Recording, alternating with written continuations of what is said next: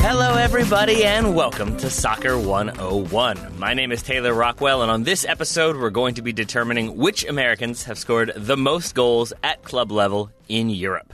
A bit of background before we get into the heart of the matter. The purpose of this podcast of Soccer 101 is to answer questions of varying intensity that listeners have asked about soccer. Uh, most of the time, topics come from questions we've been asked on the Total Soccer Show or individual suggestions via email, occasionally in person, even. Uh, but today's topic is one that I've been wondering about since early January. I myself have been wondering about. Uh, late 2020 saw the U.S. men's national team return to action, and with it came the looming question who will score the goals for the U.S.? But this isn't really a new concept national teams will always have concerns about individual positions. Sometimes you have no right backs, but a ton of central defenders. Sometimes you have no central defenders, but a surplus of central midfielders. If you're France or Germany, you have so many capable players, the question becomes how do you fit them all into one team? But for the U.S. men's national team, finding a consistent goal scorer has always been a somewhat perplexing endeavor. Sure, we've had Dempsey, Donovan, Altidore, McBride, Wynalda, no doubt. But when you look at the players who get moves to Europe from Major League Soccer, or from a middling European club to a European giant, it's rarely a goal scorer who is on the move. Goalkeepers, absolutely. Defenders, definitely. Midfielders, Weston McKennie would like a word. Even dangerous attackers like Christian Pulisic. But are any of those players consistent goal threats? Is that the first thing you think of when you think of Pulisic's skill set, for example? He can score goals, but I think of his dribbling, his pace, his tenacity, his tattoos, probably that GQ photo shoot as well. Those are the first things that come to mind.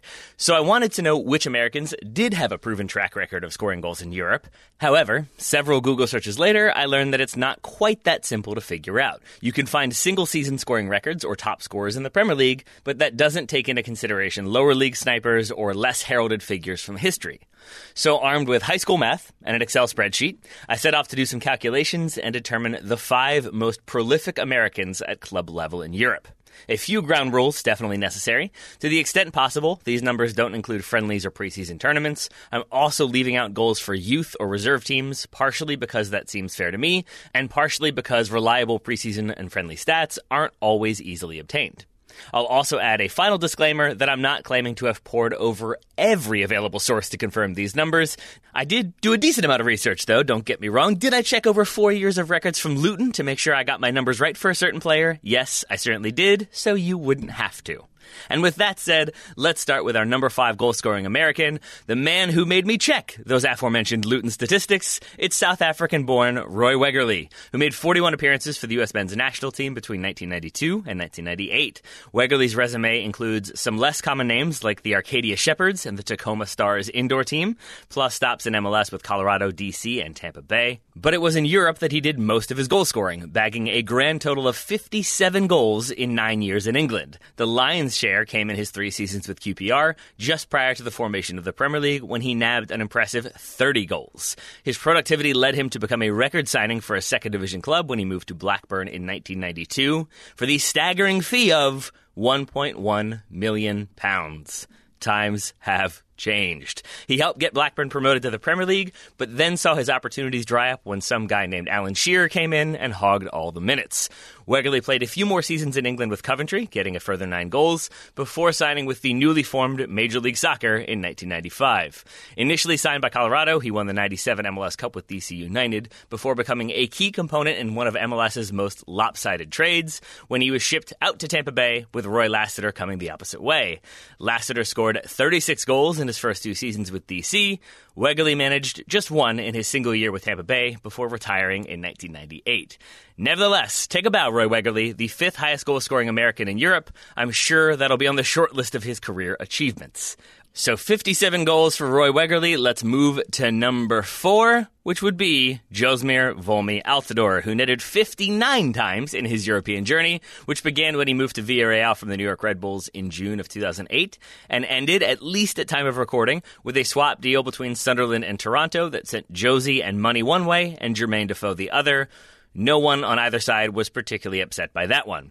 In those six and a half years in Europe, Jozy played for six clubs, one of which was technically in Asia, but plays in Europe. Way to make it confusing, Bursaspor. But really set the world alight during his time in the Netherlands. I actually forgot just how absurdly good he was for AZ in those two seasons until I started researching this episode, and wow, did he score some goals. In just two seasons with AZ, Jozy scored 50 goals. As a reminder, he scored 59 goals in his time in Europe. Those 50 would be roughly 85% of his European haul. Again, in just two seasons, that is wild.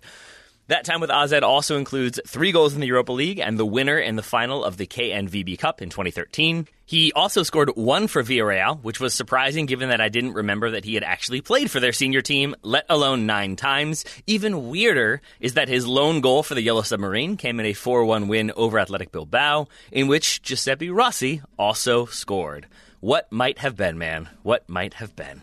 Anyway, on the number three, and it's probably a name you would have expected to be near to the top of this list. It's Clint Dempsey, who bagged 79 goals in his time with Fulham and Tottenham, 12 goals in total for Spurs, the remaining 67 with Fulham, including that all timer against Juventus in the Europa League. If you have not seen that one before, it's included in the show notes. Go watch it, you monster.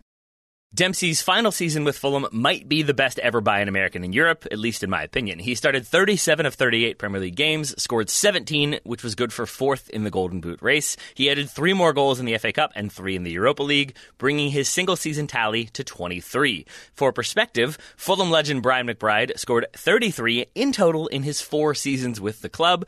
McBride's may have been more iconic, as they helped Fulham pull off their great escape, but Deuce put up numbers in that 2011 2012 campaign. In fact, fact, there's an argument to be made, hear me out, that if you waited one more season, that move to Spurs might have gone much more smoothly.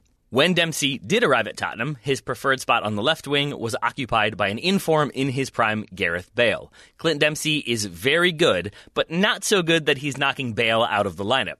A year later, with Spurs trying to rebuild following the sale of Bale to Real Madrid, that might have been his moment. Instead, 18 months after moving to North London, Dempsey was on to the Pacific Northwest. Then Spurs manager Andre Villas-Boas also replaced regular starter Brad Friedel, who was just a baby at the tender age of 41, with an unknown Frenchman named Hugo Lloris. Clearly, Villas-Boas had it out for the U.S. national team.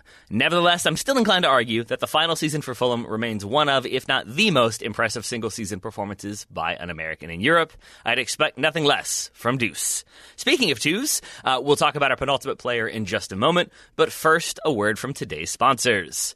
This episode of Soccer 101 is brought to you by HelloFresh. With HelloFresh, you get fresh, pre measured ingredients and mouth-watering seasonal recipes delivered right to your door. HelloFresh lets you skip those trips to the grocery store and makes home cooking easy, fun, and affordable, which is why it's America's number one meal kit. My wife and I have been trying to do a better job of meal planning as opposed to just me making whatever is most convenient and forgetting about all the other stuff we bought. HelloFresh cuts out that stressful meal planning and grocery store trips. As I said, you can enjoy cooking and get dinner on the table in about 30 minutes or less. So you've got your meal's there. You don't have to do all the planning. You don't have to go to the grocery store. And most importantly, because it's all pre measured, pre portioned, you're cutting down on the grocery bill because you're not buying excess things. You're saving up to 40% instead of shopping at your local store. You're not placing a burden on the planet or on your wallet. And both of those things are very good.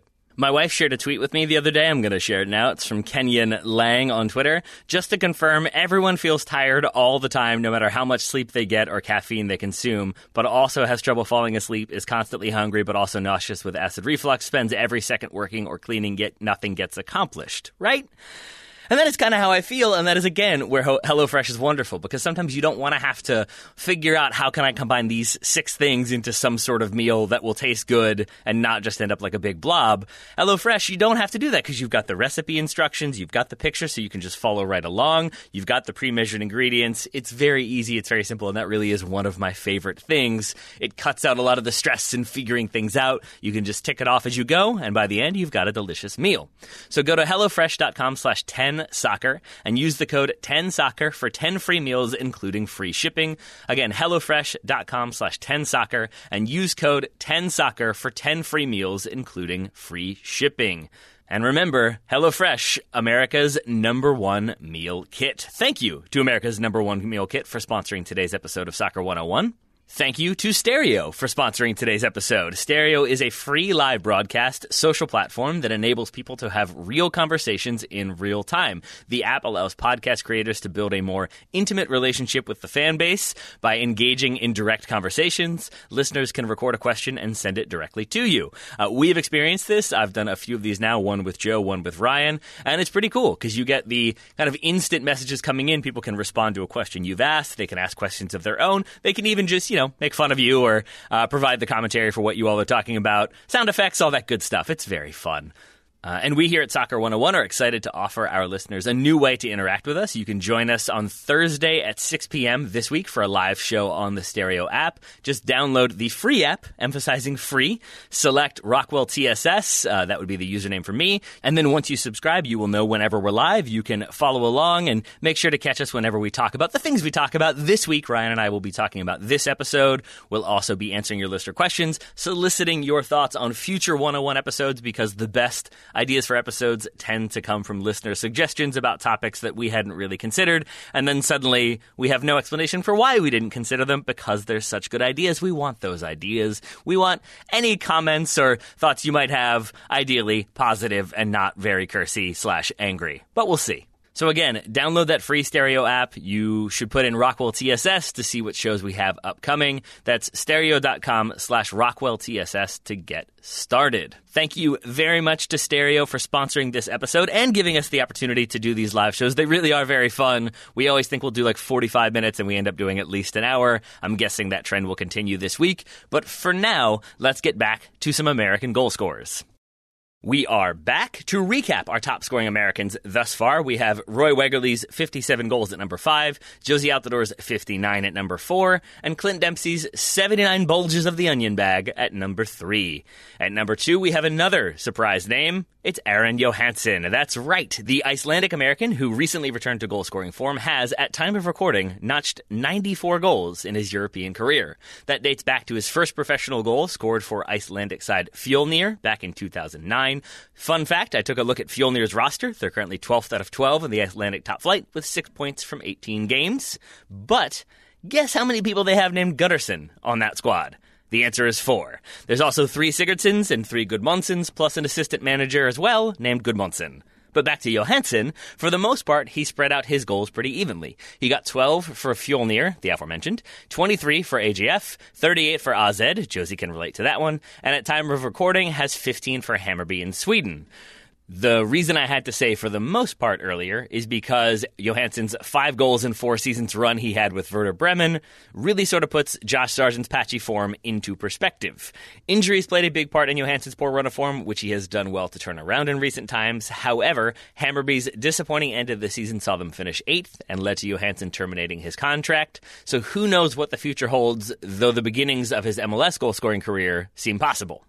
And so we come to the number one spot, the top scoring American in Europe. And fittingly, it's a man born in Europe to an American serviceman father and a Dutch mother, but not in Germany. No, Earnie Stewart was born in the town of Veghel in the Netherlands and scored all of his 115 goals in country.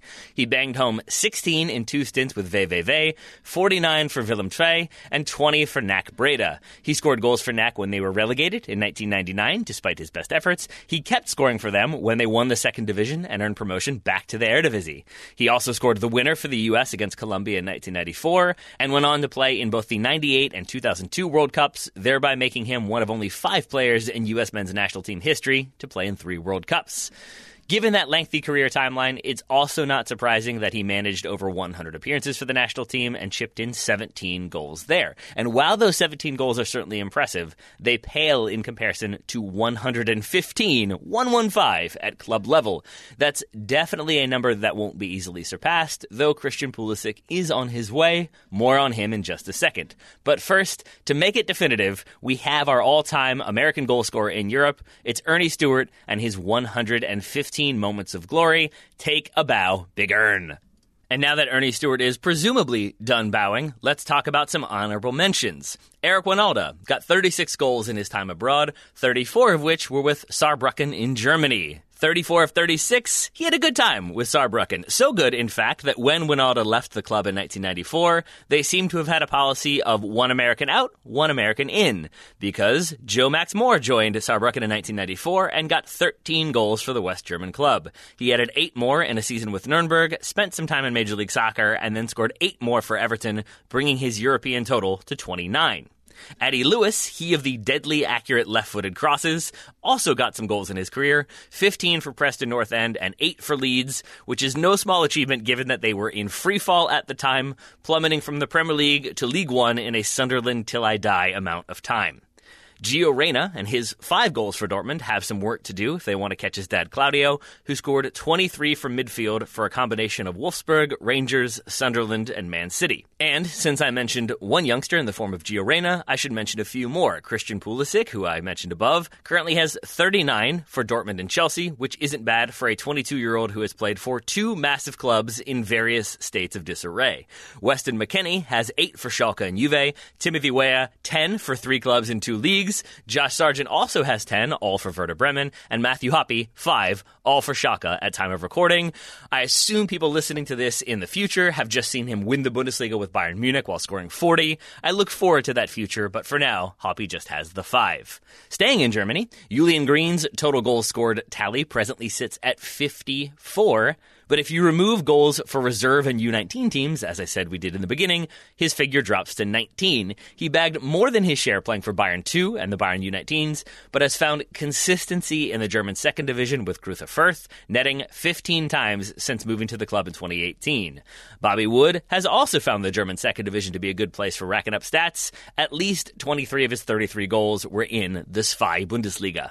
Many, many other Americans have scored goals, some more than others, but I feel like we've covered more than a few, if not all of them. So, what we've learned is that if you're going to score a lot of goals in Europe, it certainly helps to have been born there and come through the academy ranks. It also helps to score with consistency, regardless of the level of competition.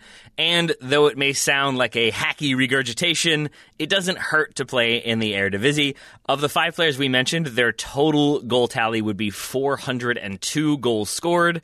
Roughly half of that, 194 goals, were scored in the Eredivisie. So yeah, if you want to score some goals, start in the Netherlands, which Clint Dempsey did not do. And that's why I'm inclined to say that Clint Dempsey's record is the most impressive on this list. No disrespect to Earnie or Aron or Jozy or Roy, but the fact that uh, Clint Dempsey came through the youth system in the United States in Texas, played college ball, then sandwiched 75 goals for New England and Seattle, around 79 in Europe, in in England in the Premier League and knocked out a Juventus team featuring Fabio Cannavaro, Mario Camoranesi, Alessandro Del Piero, and David Trezeguet. We should probably just give him a retroactive Ballon d'Or right now, but until then, I'm sure this episode is pretty much the same thing because, as we all know, Clint Dempsey is rigorously monitoring everything soccer related right now and not just fishing. And on that note, we've come to the end of another Soccer 101 episode. Before I go, I just wanted to remind listeners that we will be doing another live stereo broadcast this week. It will be myself and Ryan Bailey talking about this topic and American goal scorers abroad. I'm guessing I'll have slightly more to say than Ryan will, but we're also going to take your listener questions about this topic and others. We're also going to solicit your suggestions for 101 episodes. We'll write them down. We'll keep a record of them. Maybe we will get to some of them. We hope to get to all of your questions, all of your comments to the extent possible. If you'd like to join us, go to stereo.com slash Rockwell TSS. Uh, there you can find uh, our live shows and the schedule for the upcoming one. You can subscribe and follow, uh, and then tune in Thursday at 6 p.m. for that live show with myself and Ryan Bailey, once again on the Stereo app. Uh, Thursday, 6 p.m. on the Stereo app. Uh, stereo.com slash Rockwell TSS is the information you need. Thank you very much to everyone who has listened to this episode. I hope you all were excited to find out a whole bunch of numbers and a whole bunch of goals. I definitely was, even if uh, my spreadsheets now look very confusing. And on that note, thank you all for listening, and we will talk to you again very soon. thank you